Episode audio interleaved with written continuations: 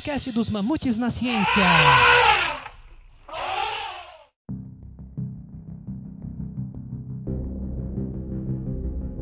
Salve, salve, mamutada! Aqui é a Gabi. Estou de volta com mais uma entrevista, mas desta vez é para se preocupar e muito.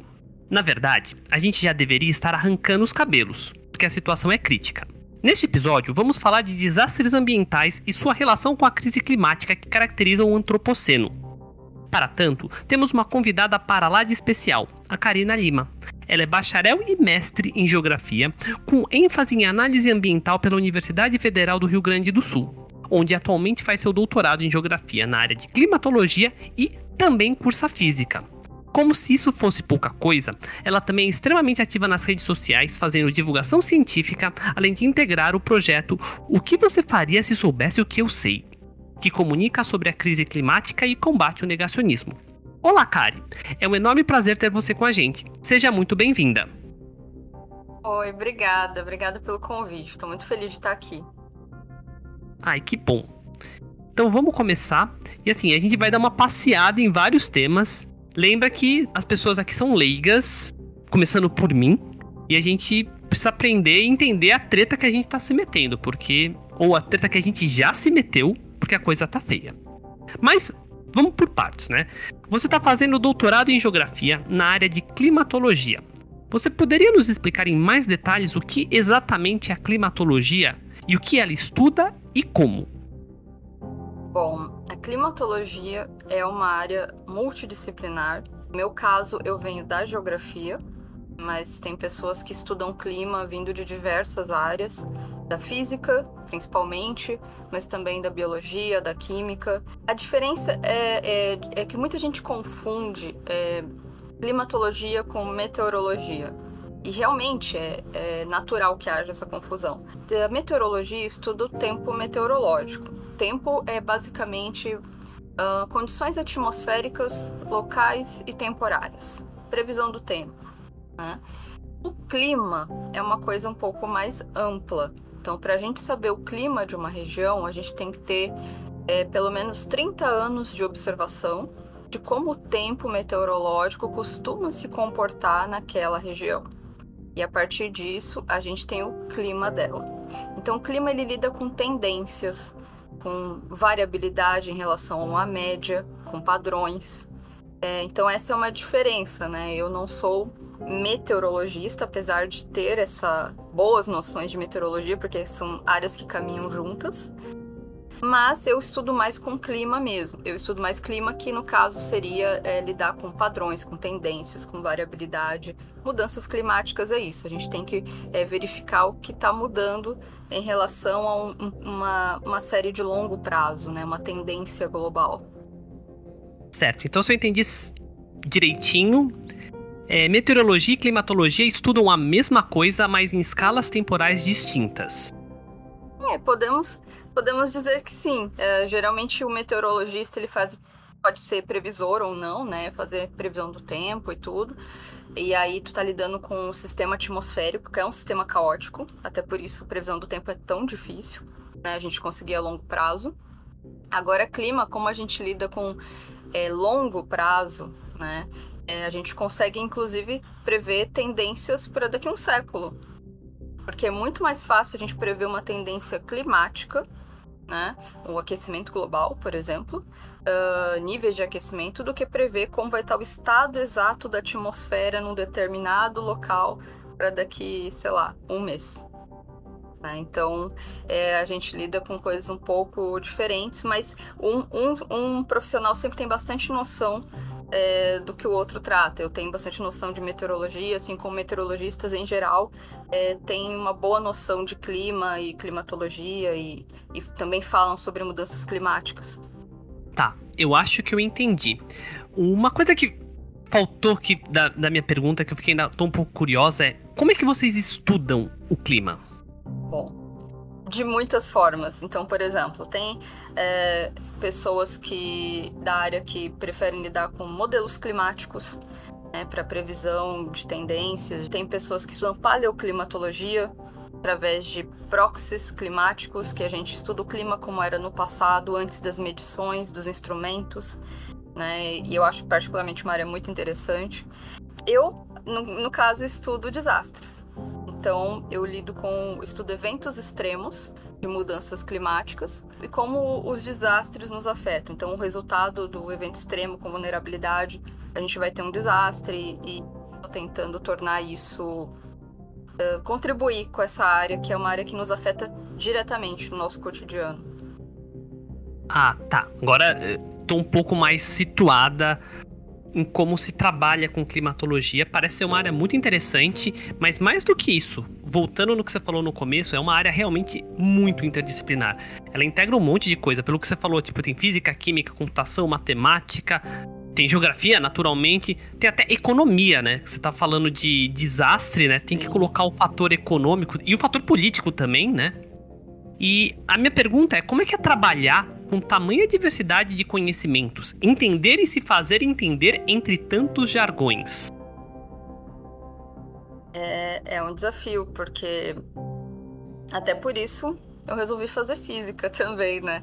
Porque um, depende muito do que especificamente tu vai querer trabalhar, mas uh, é uma área que cabe muita gente, de várias áreas.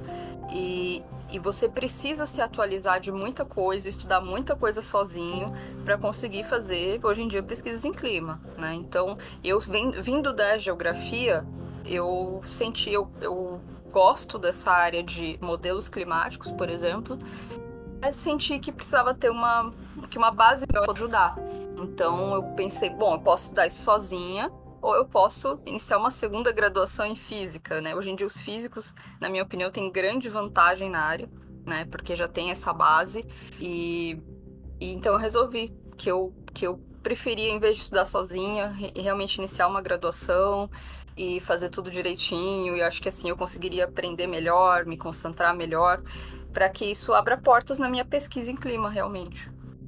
Interessante. É, realmente, a física, que mais faz de uma certa maneira é estudar sistemas dinâmicos, por exemplo, clima, e lidar com equações diferenciais sem ter aprendido a lidar com elas não deve ser nada agradável. É confiar numa caixa preta que ainda mais para um sistema caótico. Se você der um petelequinho, vai para um lugar que você não faz a menor ideia, você tem que ter um domínio bem grande do que cada termo naquela equação quer dizer. É, uma pergunta agora bem curiosa, né? Você está falando das equações. Você sabe que tipo de equação são usadas nos modelos climáticos? É ignorância completa minha. É, eu não vou saber dizer assim nomes talvez, mas uma coisa que é interessante em modelos é que eles têm equações para eh, para cada coisa. Então vamos supor, a gente tem equações para comportamento da atmosfera, comportamento do oceano, ciclo do carbono. Então, assim, um, um, exemplo bem interessante, vou colocar isso de forma mais prática: colapso da MOC. A MOC é uma circulação que nós temos no Oceano Atlântico Norte. E ela é importantíssima para a circulação, para transferência de energia, de calor, uh, ah, para a vida marinha, enfim, ela é essencial. E essa, essa corrente, recentemente saíram notícias sobre isso, de que ela vai colapsar ainda nesse século. E o IPCC, que é o painel intergovernamental de mudança do clima, não tinha previsto, é, dizer que era pouco provável que ela fosse colapsar neste século. Ela estava enfraquecendo, mas um colapso era improvável. E saíram estudos novos dizendo que não, que o colapso é provável, é muito provável, e que vai acontecer ainda nesse século e podendo já ocorrer daqui pouco tempo. E qual é a diferença entre esse estudo e o que o IPCC disse? Conforme esse estudo e conforme outros estudos que nós estamos tendo, os modelos subestimaram o risco, porque eles não previram, é, não souberam colocar de uma forma uh, realista o degelo, por exemplo, da Groenlândia. E quando você tem um degelo ali naquela é, aquela quantidade de degelo, aquela água doce caindo no mar, água doce fria, não salina, caindo no mar, isso desacelera a MOC e está enfraquecendo a MOC. Então, o degelo que não foi uh, que foi subestimado nos modelos é a diferença, pode ser a diferença entre ela vai colapsar ou não neste século. Entendi.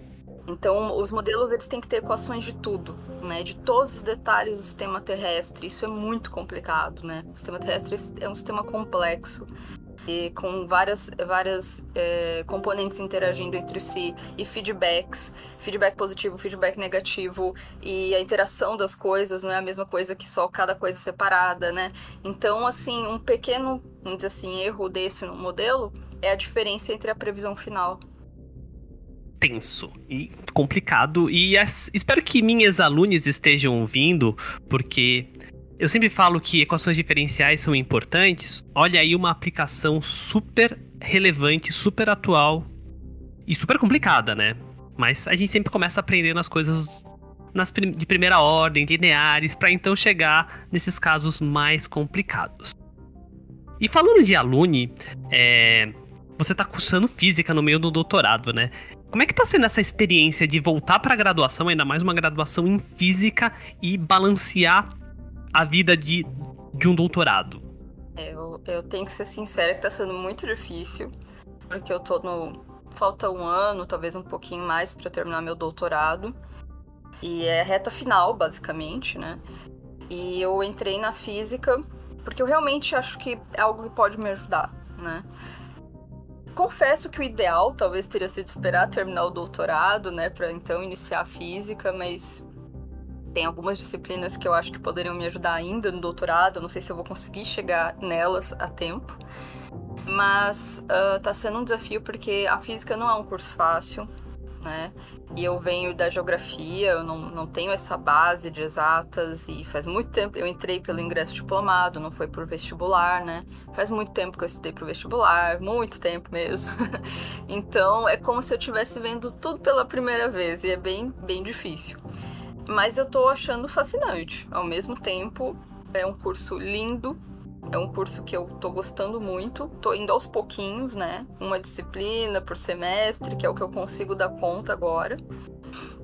Mas eu acho que a minha vontade, assim que terminar o doutorado, realmente terminar a física, pegar mais disciplinas, dar uma acelerada, porque eu quero me formar em física também. Eu fiquei apaixonada pelo curso. Ai, que legal. Mas realmente, física é um curso bem extenuante. Eu lembro de alguns colegas que faziam física e outro curso ao mesmo tempo e eles não, eles não tinham vida. Então imagina a situação que você tá, sabendo a dificuldade de um curso de física e lembrando dessas pessoas que tentavam balancear. Mas vai que vai, porque física é divertido e vai te abrir um outro jeito de pensar e pensar em modelos talvez até melhores do que os atuais. Em vez de só aplicar modelo, você desenvolver o seu próprio modelo. Ia ser show. Então, voltando agora para sua pesquisa, né? De uma forma mais específica, você comentou que você tem estudado eventos deflagradores de desastres hidrometeorológicos, especificamente no Rio Grande do Sul. E a minha pergunta, bem simples no começo, né? O que, que são esses, esses desastres e o que, que seriam os eventos deflagradores? Bom, quando a gente tem um fenômeno meteorológico ou climático extremo mais vulnerabilidades locais, essa é a receita do desastre. O desastre é quando há um dano humano, ambiental, é, quando se causa algum tipo de, de dano às pessoas, ao meio ambiente, prejuízo financeiro, enfim. E os, os, agentes deflagradores é o que a gente chama dos fenômenos meteorológicos, climáticos severos ou extremos. Eles sozinhos não causam desastres, é, é necessário haver vulnerabilidades. Mas eles são os que iniciam o processo, né? Deflagram o processo. Então, os desastres que eu analiso são hidrometeorológicos, porque eu analiso os que são decorrentes de chuva, tempestade uh, e, e, tudo que tem a ver com tempestade. Então, por exemplo, às vezes não é só a chuva da tempestade, mas um vendaval causado por uma tempestade, granizo, é, tempestade de raios, enfim. Um deslizamento, por exemplo, é causado por muita água, né? Muita chuva. É, então, assim, são vários tipos de desastres que podem acontecer devido a essa grande quantidade de água ou uma tempestade que possa severa em um local vulnerável. É, eu estudo isso no Rio Grande do Sul puramente por uma questão de que seria muito difícil no tempo de um doutorado analisar uma área maior. Né? Então, como eu moro aqui, faço, estou aqui na Federal do Rio Grande do Sul, peguei essa área para trabalhar. mas confesso que a minha vontade era trabalhar uma área bem maior, todo o sudeste da América do Sul já seria assim sensacional. Eu analiso desastres no estado, no meu mestrado eu analisei isso, criei um banco de dados de desastres, um período de oito anos aqui no estado, pegando o estado inteiro, todos os municípios, analisei os prejuízos financeiros decorrentes desses desastres e é, fiz uma análise geográfica é, de onde cada desastre, cada tipo de desastre ocorre mais aqui no estado. Então, se é um desastre relacionado a granizo, se é um desastre relacionado a muita chuva, é, a um vendaval, a inundação, onde tem ocorrido mais cada tipo de desastre, cada região do estado. E agora, no doutorado, a ideia é uma continuação disso, pegar esse mesmo banco de dados e analisar as tempestades que causaram esses desastres para tentar encontrar padrões, tendências, e aí vem toda aquela climatologia ligada à meteorologia, porque para analisar tempestades eu tenho que entender como elas funcionam. Então essa é a parte meteorológica da coisa. E a partir disso, com uma grande quantidade de dados e com um período grande, eu consigo analisar a questão climática desse problema. Então eu vou verificar, por exemplo, se essas tempestades elas têm uma extensão, extensão média, horário que costumam acontecer mais, é, tempo de duração, enfim, tudo que possa contribuir para a previsibilidade desse tipo de tempestade. E quanto maior a previsibilidade, mais chance a gente tem de evitar um desastre, alertar a população nesse sentido. Caramba, então você vai juntar exatamente o que você tinha comentado. Você vai juntar a meteorologia com longas linhas temporais e fazer uma estatística brava isso. Não, tenho, não quero nem saber a estatística que você vai fazer, porque você deve ter dado pra caramba. É, é, esse, esse é o grande desafio, né? Tanto conseguir os dados, porque esses dados de tempestades não são fáceis de conseguir no Brasil. Não é só. Como eu não tô analisando. Se eu estivesse analisando só é, na Alcast, ao vivo, eu tenho ali. Eu, tenho, eu consigo olhar agora se tá tendo tempestade em algum lugar no Brasil. Mas eu ter esses dados do passado, período de 10 anos para trás, todas as tempestades que estão, que estão relacionadas a desastres, é bem complicado conseguir esses dados. E esse tem sido um grande desafio para minha tese. E aí, depois que eu finalmente conseguir esses dados, estou quase lá, é, aí chega a parte de analisar ainda tudo isso, né? Então, muita coisa pela frente. É, realmente, conseguir esses dados não deve ser nada fácil. Tem algum você está criando naturalmente um banco de dados, mas tem algum banco de dados que já exista, alguma, algum instituto, ou você está caçando em notícia e. Como é que você minera esses dados? É, o, o, no mestrado eu fiz os de desastres através dos formulários de desastres que cada município é, entrega à Defesa Civil do Estado. Então a defesa, é, sempre que um município é afetado de alguma forma, ocorre um desastre, ele mesmo preenche um formulário e envia à Defesa Civil. E aí eu peguei de todos os municípios do estado do Rio Grande do Sul, num período de oito anos, todos os formulários de desastres. E fiz correções, inclusive, né? Porque a Defesa Civil informou que na época que eu estava analisando, ainda os dados não eram corrigidos pela Defesa Civil, vamos dizer assim.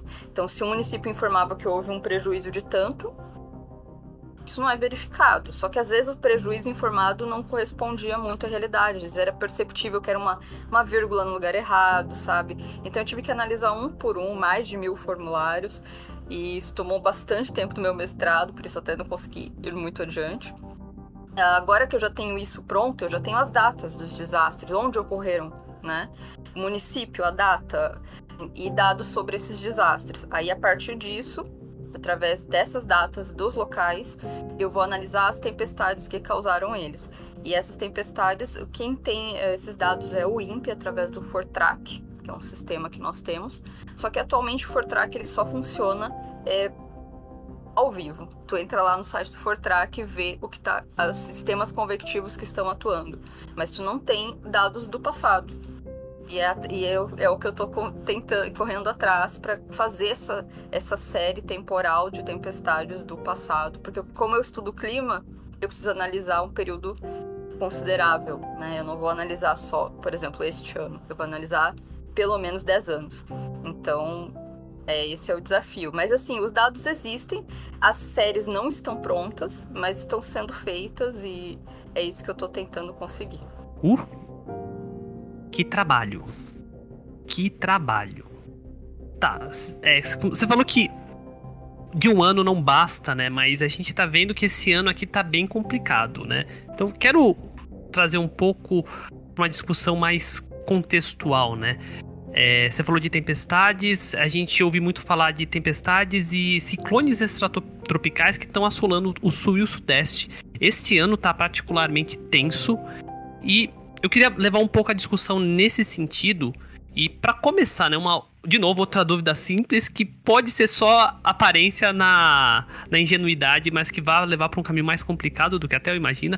É qual que é a diferença entre ciclone, furacão e tornado? E provavelmente tem alguns outros nomes que eu vou ter esquecido de colocar, mas no imaginário popular, muitas vezes esses nomes são trocados de maneira completamente imprudente, mas com certeza significam coisas diferentes. Vocês podem explicar um pouquinho? É, o tornado é uma circulação é, uma escala menor, tá? Então, geralmente, quando não sei se vocês conhecem aquele filme Twister, né? É antigo já. Então, Denunciando a idade. É, exato, estou aqui me denunciando, né? É, é, ali é um filme sobre tornados. Né? Ele é uma circulação muito intensa, muito destrutiva, mas ela tem, ela é uma escala menor. O ciclone, ele, gera, ele ocorre ali, é uma circulação de grande escala, em torno de uma região central de baixa pressão atmosférica. Importante esse dado, a gente já vai entender por quê. E ele acontece uh, uh, no oceano. Tá? Aí ele gira no sentido horário no hemisfério sul e anti-horário no hemisfério norte. E aí, quando a gente tem um ciclone, é, ele pode ter, ele pode ser de três tipos, né? O ciclone tropical, que ele tem um núcleo quente, tá? É originado em águas tropicais ou subtropicais e ele é mantido pela extração de energia térmica do oceano. Então, quando o oceano está mais quente, a atmosfera está mais quente e entre outras coisas que são necessárias, a gente tem a condição perfeita para o surgimento de um ciclone. Aí a gente tem, além do ciclone tropical, o extratropical, que esse a gente ouve falar mais aqui porque eles são comuns na nossa costa.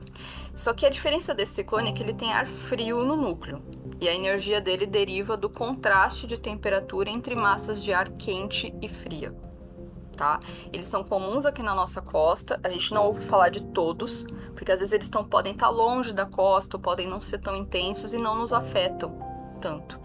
A gente ouve falar quando acontece um desastre. Né? Então, se esses ciclones estão se tornando, por exemplo, mais intensos, mais destrutivos, estão nos afetando, aí ele vai, aí ele vai ser uma notícia. Né? Uh, e tem, só para finalizar, os, os, ciclones subtropicais, que são é, quando ele tem característica de ambos, do tropical e do extratropical, é quando ele está fazendo a transição. Né? Então, se as águas sob o ciclone extratropical forem de pelo menos 21 graus Celsius, a atividade da tempestade começa a aumentar gradualmente e com o tempo o núcleo vai passando de frio para quente, então nesse processo ele é subtropical. Então, uh, até que ele, ele pode se tornar um ciclone totalmente tropical. Foi o caso, por exemplo, do, do Catarina, furacão Catarina, que é o nosso único furacão, porque os, os furacões são os ciclones tropicais a partir de um certo grau de intensidade tá? Então, quando, por exemplo, ele atinge a partir de 119 km por hora, um ciclone tropical é, entra como furacão. E aí vai ter outra escala a partir disso, é, é, categoria 1, 2, 3, 4 até 5 né? Mas a partir de... então quando o ciclone atinge esses 119 ventos sustentados de 119 km por hora ou mais, ele é um furacão. Antes disso ele é uma tempestade tropical, uma depressão, dependendo da intensidade é, da, da velocidade máxima sustentada dos seus ventos. Então assim o, o, o que aconteceu com o furacão Catarina aqui? Ele era um ciclone extratropical, núcleo frio, ele fez, se tornou um ciclone subtropical, foi fazendo a transição até que ele se tornou um ciclone subtropical, eh, desculpa, um ciclone tropical, que tem um núcleo quente, e a partir disso, sendo um ciclone tropical, ele foi se intensificando até virar um furacão.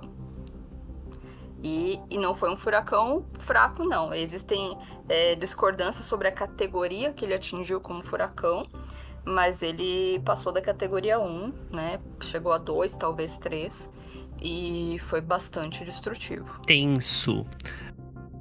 Aqui eu tenho que fazer uma pergunta completamente de quem estudou física.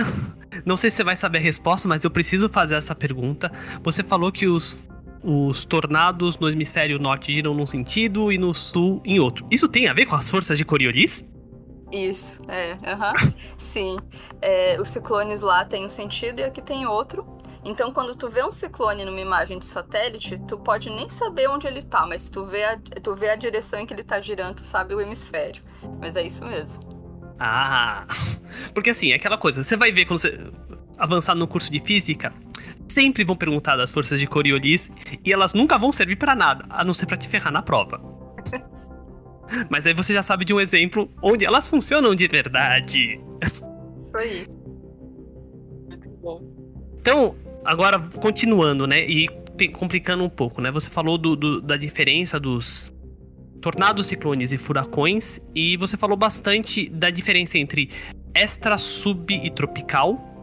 E uma coisa que me, per me, me pergunta é: você falou que eles são frequentes na nossa costa. O que, que faz com que a região da nossa costa, principalmente o sul-sudeste, seja propenso a ter esse tipo de tempestade, esse tipo de evento climático? É, ali na. Eles geralmente se formam ali na região próxima à costa da região sul. É uma região geograficamente, assim, propícia. A gente tem encontro de massas de ar, a gente tem corrente oceânica. Então, uh, tem uma série de coisas que são importantes para que um ciclone se forme, né? Mas ali é, eles são bem comuns na costa do sul e sudeste. Ele vai subindo, né? E só que a gente não ouve muito falar, porque às vezes ele não é tão intenso, ele tá longe da costa. Quanto mais longe da costa, menos o, os ventos deles vão nos afetar, né? Então, a gente muito, muitos anos a gente tipo não ouve falar tanto. E esse ano a gente viu muitos desastres relacionados porque os ciclones estão muito intensos, muito destrutivos. Então, é, isso vai. E a gente cheio de vulnerabilidade, isso causa desastres. Né? Então, eles estão é, com ventos, a velocidade dos ventos é maior, causando mais precipitação, mais chuva. Então, isso é, é muito preocupante e é uma tendência né, relacionada ao aquecimento global, porque que os ciclones, em geral, eles se tornem mais intensos. Então não é só uma infeliz correlação, não. É tem uma causa humana aí para essa frequência e principalmente a intensidade desses eventos estarem aumentando. Isso. É, para a frequência de ciclones. E geralmente estudam mais os ciclones tropicais, porque esses são os que. Os furacões são os mais intensos ciclones tropicais, né? Não existe furacão subtropical, por exemplo, ou extratropical, né? Quando ele, para se tornar um, um para ter a nomenclatura de furacão, ele tem que ser tropical. E como no hemisfério norte nós temos muitos furacões, né, os ciclones tropicais, é, eles são muito mais estudados. Mas a tendência de forma geral para ciclones de todos os tipos é o aumento de intensidade. A frequência ainda não, não foi observado, por incrível que pareça, um aumento de frequência. Claro que isso pode mudar, a gente está sempre estudando, analisando, isso pode mudar a qualquer momento. Até o momento não foi observado aumento de frequência em ciclones, mas a intensidade vem aumentando muito. Então, essa energia, esse calor, oceano, atmosfera, ela está sendo dissipada dessa forma, através de ciclones mais intensos. Essa é a forma que está tá acontecendo até o momento. Então, o poder, quando se aumenta o poder destrutivo dos ciclones, a chance do desastre aumenta muito. E uma coisa importante dizer também é que a intensificação dele está sendo muito rápida. Né? Então, a gente teve agora recentemente o caso do furacão que atingiu Acapulco, no México. A intensificação dele, ele foi de tempestade tropical a furacão categoria, ou seja, ele passou de tempestade tropical, virou furacão, foi de furacão categoria 1, 2, 3 até 5. Ele foi de tempestade tropical a furacão categoria 5 em pouco mais de 12 horas. Isso é muito rápido. Praticamente não deu tempo de a, é, a população estava esperando uma tempestade tropical de repente tá, tem que estar tá preparada para um furacão da mais alta categoria, né? Então, o mais destrutivo possível. Então é difícil até alertar a população. Porque se é um furacão categoria 5, as pessoas têm que sair, as pessoas têm que, têm que ir para outro lugar, né? Então, é, isso faz total diferença, inclusive, na consequência, né? No, no quão danoso vai ser o desastre. A intensificação deles é muito rápida também. Então, só voltando um pouquinho da frequência, é, a sensação que a gente tem da frequência aumentar é porque, com a maior intensidade, aumenta a frequência de desastre e a gente ouve falar mais na mídia. É, basicamente é isso. Pode até ser que neste ano, aqui na, especificamente na nossa costa, possa ter tido um número maior de ciclones, isso vai ter que ser analisado. Eu não tenho esses números, né? Mas de forma geral para o planeta, até o momento ainda não se observa aumento de frequência, mas muito aumento de é um aumento muito grande da intensidade e da intensificação rápida desses dos ciclones. Então, uh, tanto é que os modelos, às vezes, esse, esse furacão de Acapulco, os modelos perderam completamente. Nenhum modelo previu que ele ia se tornar um furacão categoria 5. É uma situação assim. A gente, tá, a gente precisa de muita gente estudando a área de clima, porque tem tem muito estudo para ser feito, tem muita coisa para a gente entender melhor. A gente não está ainda conseguindo. A gente consegue prever perfeitamente o grau do aquecimento global, por exemplo, mas as consequências disso a gente ainda não consegue. Os eventos extremos ainda nos fogem muito que é previsto para o que realmente acontece. Tá, aí colocando aquela, aquele chute de física, né? Vocês conseguem prever bem a média, né? Que seria o aquecimento global, mas não os desvios da média que seriam esses eventos. É, o aquecimento global, ele está sendo causado, ele é como se fosse uma potencialização do efeito estufa. Né? A gente está emitindo gases de efeito estufa, a concentração desses gases está aumentando na atmosfera.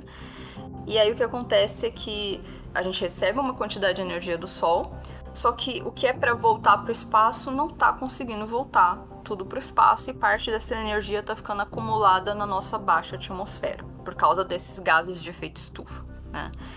E aí, com, com isso, com esse calor acumulado na baixa atmosfera, a gente tem o aquecimento da atmosfera, oceano e superfície terrestre. E isso traz consequências. Né? O sistema terrestre ele é todo interligado. Então, se está tudo mais quente, ele vai começar a trabalhar de forma diferente e a gente vai ter mudanças nos padrões. E aí que vem as mudanças climáticas. Então, o aquecimento global antropogênico causado pelo homem, pelas nossas emissões, principalmente queima de combustíveis fósseis, está causando o aquecimento do planeta. E com isso, as consequências são mudanças em padrões, como mudanças no clima, padrões já conhecidos estão mudando. E com isso a gente tem mais eventos extremos de calor, de chuva, de seca, né? E isso está excedendo esses eventos extremos e, consequentemente, os desastres, porque a gente não está preparado para eles, estão excedendo a nossa capacidade de previsão. Eles estão. Esse ano de 2023 mostra claramente isso. Mesmo os, os cientistas do clima sabendo o grau do aquecimento global e como seria terrível, e a gente sabe disso há muito tempo, tudo que aconteceu em 2023 não tem quem, quem sabia de tudo, que, que tudo isso ia acontecer, todos esses recortes, todos, todos esses números, todas essas marcas ultrapassadas, né? Então é, a gente ainda precisa melhorar, melhorar modelo. A gente precisa de muita coisa ainda na área. A gente sabe o que está acontecendo, a gente sabe que vai piorar, mas a gente ainda tem muita dificuldade para previsão de eventos extremos, por exemplo. Entendi. Então, tem, uma, tem essa questão né, do aquecimento global e esse ano tá particularmente fora do, do padrão. Aí a minha pergunta, puxando a treta, é se essa fora do padrão que esse ano tá é uma consequência do El Ninho ou já são indícios de uma possível aceleração do aquecimento global? Bom, o El Ninho ele contribui, ele dá um boost nas temperaturas. Então, anos de El Niño são anos mais quentes, né? Contribuem para o aumento das temperaturas globais. Então, sempre que vem o El Niño, a gente já sabe que vai ser um ano mais quente do que um ano neutro ou um ano de laninha. Né? Então, o, o, fenômeno ENSO, né? Que a gente chama, tem essas três fases: o El Niño, a fase neutra e a fase de laninha, que é o inverso do El Niño. E os anos de El Niño são sempre anos mais quentes. Né? Então, por exemplo, nós tivemos em 2015 e 2016 o El Ninho que nós chamamos de El Ninho Godzilla, né? E o ano de, geralmente o ano posterior ao desenvolvimento do El Ninho, ele foi do ano de 2015 até o ano de 2016. Ele começou em 2015, foi um ano muito quente, e ele continuou e terminou em 2016. O ano de 2016 foi o ano mais quente do registro instrumental até então, tá? E depois disso nós não tivemos mais El Ninho. Então, os outros anos que vieram, apesar do é, tivemos o aquecimento global elevado, mas eles ranquearam um pouco abaixo de 2016. E agora começou novamente o El Ninho este ano. E a gente já sabe que vai superar 2016, né? Que vai ser o ano mais quente do registro instrumental. E não só do registro instrumental, como provavelmente dos últimos mais de 120 mil anos. E o ano que vem, 2024, ele é o ano posterior ao desenvolvimento desse aninho. Ele ainda vai estar em atividade, ele está se fortalecendo. Então, o ano de 2024 tende, tende a ser ainda pior que o de 2023. Né? Assim como foi 2015 2016, é, 2023 já foi muito quente, vai superar, e 2024 tem condições para superar 2023. Mas o aninho vai acabar em algum momento. Né? E aí é esperado é natural que haja um arrefecimento. Porém, a gente pode notar que a cada El Ninho está piorando, né? Isso não é à toa, porque o principal motivo não é o El Ninho. O El Ninho é um ciclo natural, mas o principal motivo e ele contribui, mas ele não é a principal causa. A principal causa é o aquecimento global antropogênico. Então, por que, que o El Ninho em 2023 a gente vai superar o ano de 2016 com um El Ninho mais fraco do que nós tínhamos em 2016? Porque o aquecimento global está maior. Né? Então, o El Ninho ele realmente contribui, mas a causa principal é o aquecimento global antropogênico. E aí, se tu junta as duas coisas, a cada El Ninho, com o aquecimento global aumentando, vai ser pior. Né? Então, esse El Ninho vai acabar, mas daqui a pouco vai vir outro. Então a gente não pode achar que com arrefecimento, quando esse ninho acabar, tá tudo bem. Ah, diminuiu. Não. O aquecimento global continua, existe a tendência de aumento e a cada ninho vai ser pior, né? E assim, ainda existe essa possibilidade de, do, da aceleração do aquecimento global. Já tem um grupo de cientistas dizendo que o aquecimento global está acelerando desde 2010 é uma aceleração que não segue a tendência das últimas décadas. A tendência das últimas décadas já é terrível, já é ruim, né? É uma tendência de aquecimento global crescente. Só que esse, esse grupo de cientistas já até lançaram um estudo recentemente, dizendo que existe uma aceleração para além dessa tendência, né? Desde 2010 e que isso em breve vai ficar mais claro né, utilizaram não só modelos, mas outras formas, dados paleoclimáticos, enfim, outras, outras técnicas para dizer, olha, está acelerando, está pior do que era previsto.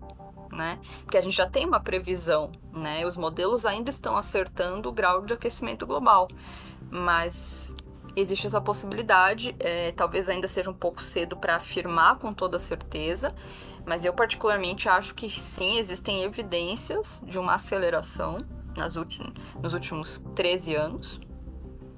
E isso é preocupante demais, porque a tendência já era ruim. Então, se isso está pior do que a tendência, isso vai ter que ser traduzido em política pública, né? E aí muda muita coisa. Certo, então a coisa tá mais feia do que eu tinha imaginado. Então, deixa eu te fazer aquela pergunta capciosa, né? Na sua opinião, temos como reverter este cenário ou já não tem mais volta e o máximo que a gente pode fazer é mitigar as consequências desastrosas? E como que a gente pode fazer isso? E aí eu vou pedir para você dar uma comentada qual que é o papel da divulgação científica nesse contexto, já que você manja muito de divulgação científica voltada para o clima e para o tempo. Bom, é, os estudos dizem que a partir do momento que a gente alcança o net zero, ou zero emissões líquidas de CO2, a gente para o aquecimento global. Atualmente o aquecimento global está em 1,2 graus Celsius em comparação com o período pré-industrial. E, e o melhor cenário possível, que é a meta mais ambiciosa do Acordo de Paris, é frear o aquecimento global em 1,5. Então é, vai ficar pior do que está hoje. Né? E a gente, para conseguir esse cenário de 1,5, a gente tem que cortar cerca de 40% das nossas emissões de gases de efeito estufa até 2030 e net zero, zero emissões líquidas de CO2 até a década de 2050.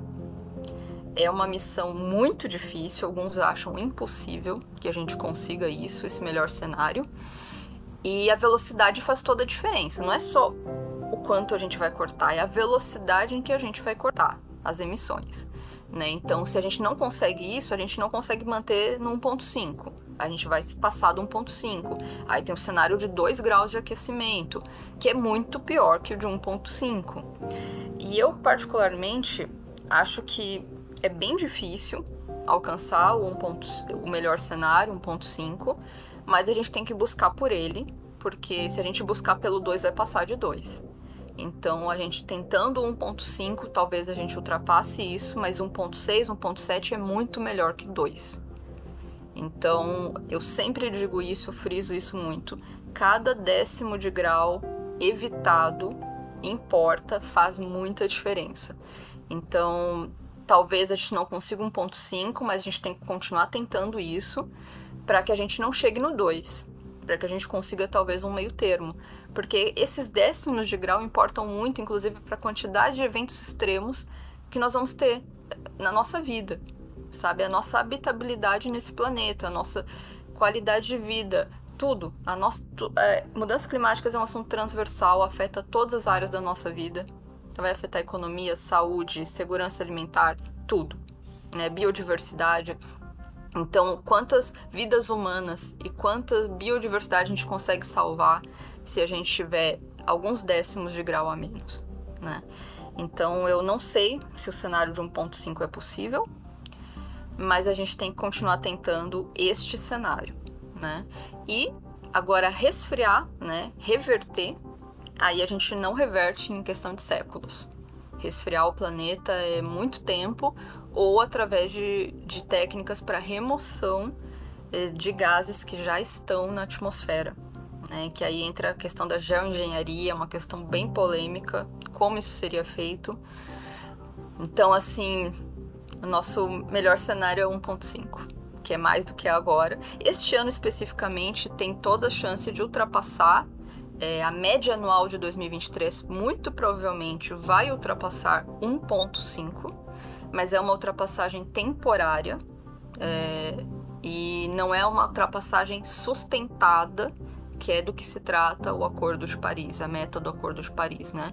Então esse 1.5 deve baixar depois do El Ninho, mas o, a meta é que a gente consiga se manter no 1.5 sustentado, que é aquele que vai ter variações para cima e para baixo conforme El Ninho e Laninha, né? Então, um cenário de 1.5 sustentado significa que em anos de El Ninho vai passar de 1.5, né?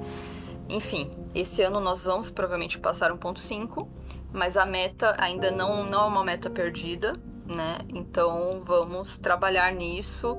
A gente tem que correr atrás, a gente tem que agir. Nós estamos em uma década decisiva. O que a gente vai fazer até 2030 já vai decidir bastante coisa se a gente vai conseguir chegar na meta até 2050, porque a gente não faz essa transição é, energética de, uma, de um ano para o outro né? Ela vai acontecendo aos poucos, ela é gradual. Então, não é porque a gente tem até 2050 para zerar emissões que a gente acha que a gente vai conseguir zerar, só, a gente vai continuar emitindo agora e zerar só em 2050. Não, a, a quantidade que nós podemos emitir tem que ir diminuindo até lá. Né? Então, até 2030 a gente vai ter uma boa ideia se a gente vai conseguir esse cenário ou não. Entendi. Então, pelo menos esse ano tem uma utilidade muito boa do ponto de vista emocional e psicológico, né? A água bateu na bunda. É uma amostra do futuro, uma amostra de um mundo de, com 1,5 de aquecimento global, o ano de 2023. Então, é, é, é, o ano 2023 é um ano médio do futuro, não é o pior ano, né? O, 1,5 sustentado com o Ninho vai ser pior, né? Mas, assim, é, é por aí. É, é, dizem que o ano de 2023 foi uma boa amostra do que vai ser o nosso futuro. E isso no melhor cenário. Então, assim. É, frisar. É, no melhor cenário possível. Então é isso, gente. É, eu só peço assim a, o que e a questão da divulgação científica, né? Até esqueci que era tanta. É, eu vou me empolgando aqui, né, em falar sobre isso porque eu acho tão importante, mas A divulgação científica, para mim, é essencial. Porque a gente tem muito estudo, a gente tem muito paper, muita coisa, mas isso não vai nos tirar da, da crise climática sem adesão popular. E para ter adesão popular, as pessoas precisam estar conscientes da situação. E para as pessoas precisarem, é, conseguirem estar cientes da situação, esse conhecimento precisa ser difundido, precisa ser democratizado. Então, é, é essencial que esse conhecimento saia dos muros da academia e chegue nas pessoas. Olha, o que está acontecendo com o planeta é isso, nós precisamos fazer isso. Precisamos cobrar, precisamos voltar consciente, cobrar de quem tem poder de decisão, precisamos fazer ativismo. A divulgação científica, para mim, é uma questão moral. Eu sou pesquisadora da área, é por isso que o nome do projeto é O que você faria se soubesse o que eu sei? É uma frase do James Hansen, um, um dos maiores climatologistas do nosso tempo, porque ele fazia protestos em frente à Casa Branca e foi detido inúmeras vezes, uh, e ele não precisava fazer isso.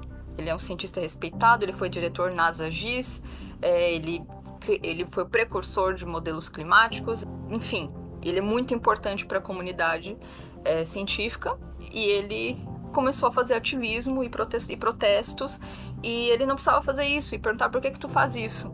E ele falou: "O que você faria se soubesse o que eu sei?". Então, é exatamente como eu e outros pesquisadores de clima nos sentimos. A gente sabe o que está acontecendo, a gente sabe que vai ser uma catástrofe se não for mitigada. Já vai ser ruim sendo mitigado, mas vai ser uma catástrofe se não for e acaba sendo importante falar sobre isso, para além da nossa pesquisa, falar sobre isso com as pessoas.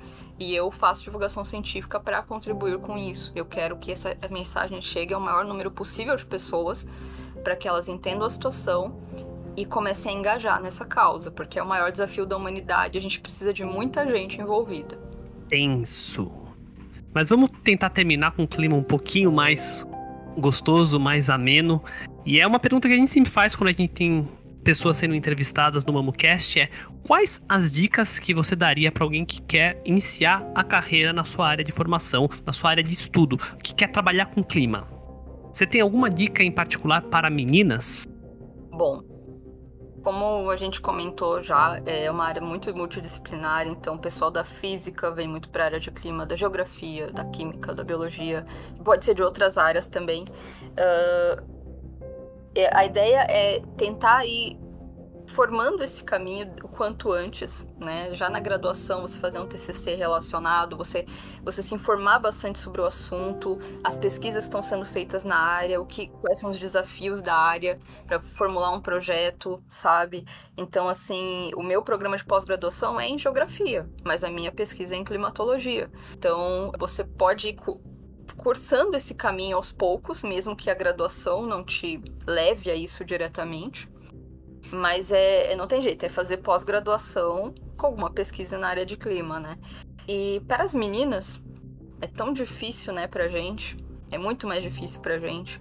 A gente sabe que a gente passa, né? Se cerque de outras pessoas, outras meninas que, que sabem o que a gente passa e, e se ajudem porque principalmente quando tu vem de cursos difíceis, quando a gente é menosprezado o tempo todo, atualmente já está mudando um pouco essa questão, né, de das pesquisadoras, cientistas estarem é, tendo uma visibilidade maior. Eu mesma posso dizer que estou recebendo bastante convite para matéria, para entrevista, e é legal que isso aconteça, é importante, né? Mas tem muita coisa para mudar ainda, não, ainda não está igualitário, né? Então, é, se cerquem de pessoas que, que sejam uma rede de apoio, que entendam pelo que tu passa. E vamos lá que a gente vai. A gente vai chegar, a gente vai conseguir. Não é fácil, mas eu, tenho esperança de que a gente vai conseguir exatamente o que os homens conseguiram, né? Então, eu espero que que as meninas tenham força e, e nós, nós não estamos sozinhas. Se cerque de uma rede de apoio que é bem importante. Dicas valiosas. Então, para a gente terminar a nossa conversa aqui, a gente tem o MamoCast que recomenda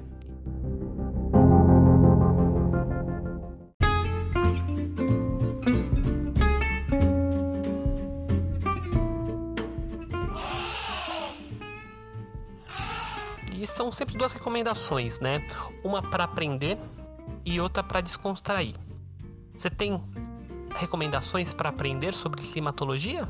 Não, depende muito né, do grau de conhecimento, assim, né, que... Introdutório, em geral. É, então eu gosto do livro A Espiral, apesar do nome, que é um pouco forte, né, A Espiral da Morte, do Cláudio Ângelo.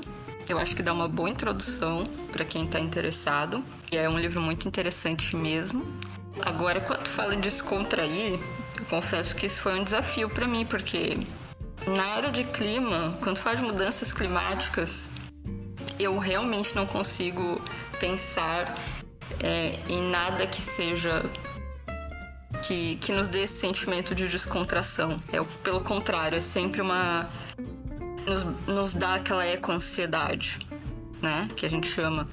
E eu acho isso importante, na área de clima, pelo menos. Porque já, pesquisas já mostraram que quem sente desconforto climático é mais propenso a agir por essa causa.